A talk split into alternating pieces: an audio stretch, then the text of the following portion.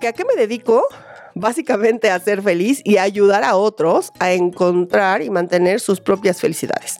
Me gusta estudiar y he estudiado muchas cosas que voy a poner al servicio de tu vida y ya verás, lo vamos a lograr.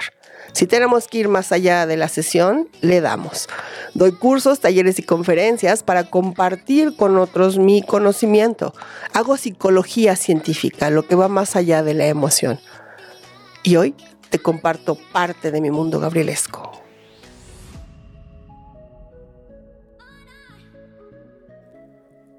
Hola, ¿cómo estás? Yo soy Gaby Aguayo. Este ya es nuestro audio número 8. Rápido, 8.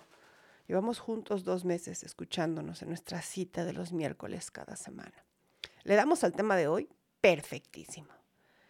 ¿Qué tanto piensas? Si en este momento hicieras una pausa, es más, cuando escuches esto, ponle pausa a nuestro audio y haz un ejercicio rápido. ¿Cuántos pensamientos y en qué sueles pensar más constantemente en tu día? Dale. Ok, estos pensamientos son tus pensamientos natos o tus pensamientos automáticos. Todos los seres humanos tenemos pensamientos. Todos los procesos que llevamos a cabo tienen un pensamiento. Algunos ya se almacenaron en nuestra inconsciencia, como atar tus agujetas, bañarte, lavarte los dientes, conducir, ya es un pensamiento que está desde el estado inconsciente. Es, algo que se hace desde, eh, pues te vuelves un autómata en eso. ¿Qué crees? Cuando tú tomas conciencia de tus pensamientos es cuando empiezas a vivir la felicidad que quieres vivir. La verdad de tu vida hay que tenerla pues muy clara y aquí vamos a ver cómo nos va. ¿Cuáles son aquellas expectativas que tienes en la vida, pero que, y pon atención, no son realistas o son imposibles? Te voy a platicar un ejemplo que yo siempre digo, si no me conoces en persona, no soy una mujer precisamente pequeña, soy una mujer este, alta. Eh, esto va a ser una gran referencia. La mayoría de las mujeres en México, que es en donde yo vivo, calzan 5, 5 y medio y yo llego a calzar 6 y medio o 7. Eh, la mayoría de las mujeres utilizan medida de anillo del 5, yo utilizo anillo del 9. Para que te des idea, mi cuerpo es grande, es un cuerpo que amo y que me encanta y que podemos hacer muchas cosas, pero tengo que ser realista al admitir que no tengo un cuerpo de una bailarina de ballet. Mi cuerpo puede hacer otras muchísimas cosas fascinantes, pero no podemos bailar ballet. También, pues, hay otras cosas que tenemos que admitir y no es como para decir, no, ¿cómo crees? Porque a mí me ha enseñado que yo todo lo puedo, que no hay límites, que el pensamiento, que la metafísica. Sí, sí, sí. Y eso es cierto.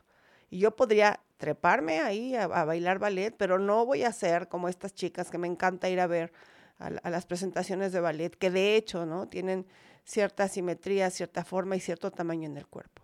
Cuando nosotros aceptamos ciertas expectativas que incluso muchos pusieron sobre nuestros hombros, nos deshacemos de un montón de frustraciones y de cosas que nos han causado dolor o infelicidad. Cuando tú aceptas la realidad, esto contribuye a saber qué hacer en la vida. Hay un hombre que me gusta mucho, Odín Dupeirón, y él habla muchísimo de algo, así lo menciona él, del pensamiento mágico pendejo, en el que a veces nosotros creemos que lo podemos todo y nos lleva la vida queriendo hacer algo que no podemos hacer porque en esta no nos tocó. Hay una palabra que a mí me gusta muchísimo que se llama dicha, sentirse dichoso. La palabra dicha, en, palabras fáciles, significa estar en armonía con el momento presente. Ay, qué dichoso me siento. Y fíjate cómo dice, el momento presente. Probablemente mañana, pues voy a estar enfermo de la panza, porque hoy, ¿verdad? En esta dicha de estar comiendo y de que se me fue la inconsciencia al alimentar mal a mi cuerpo, mañana voy a tener un dolor de estómago.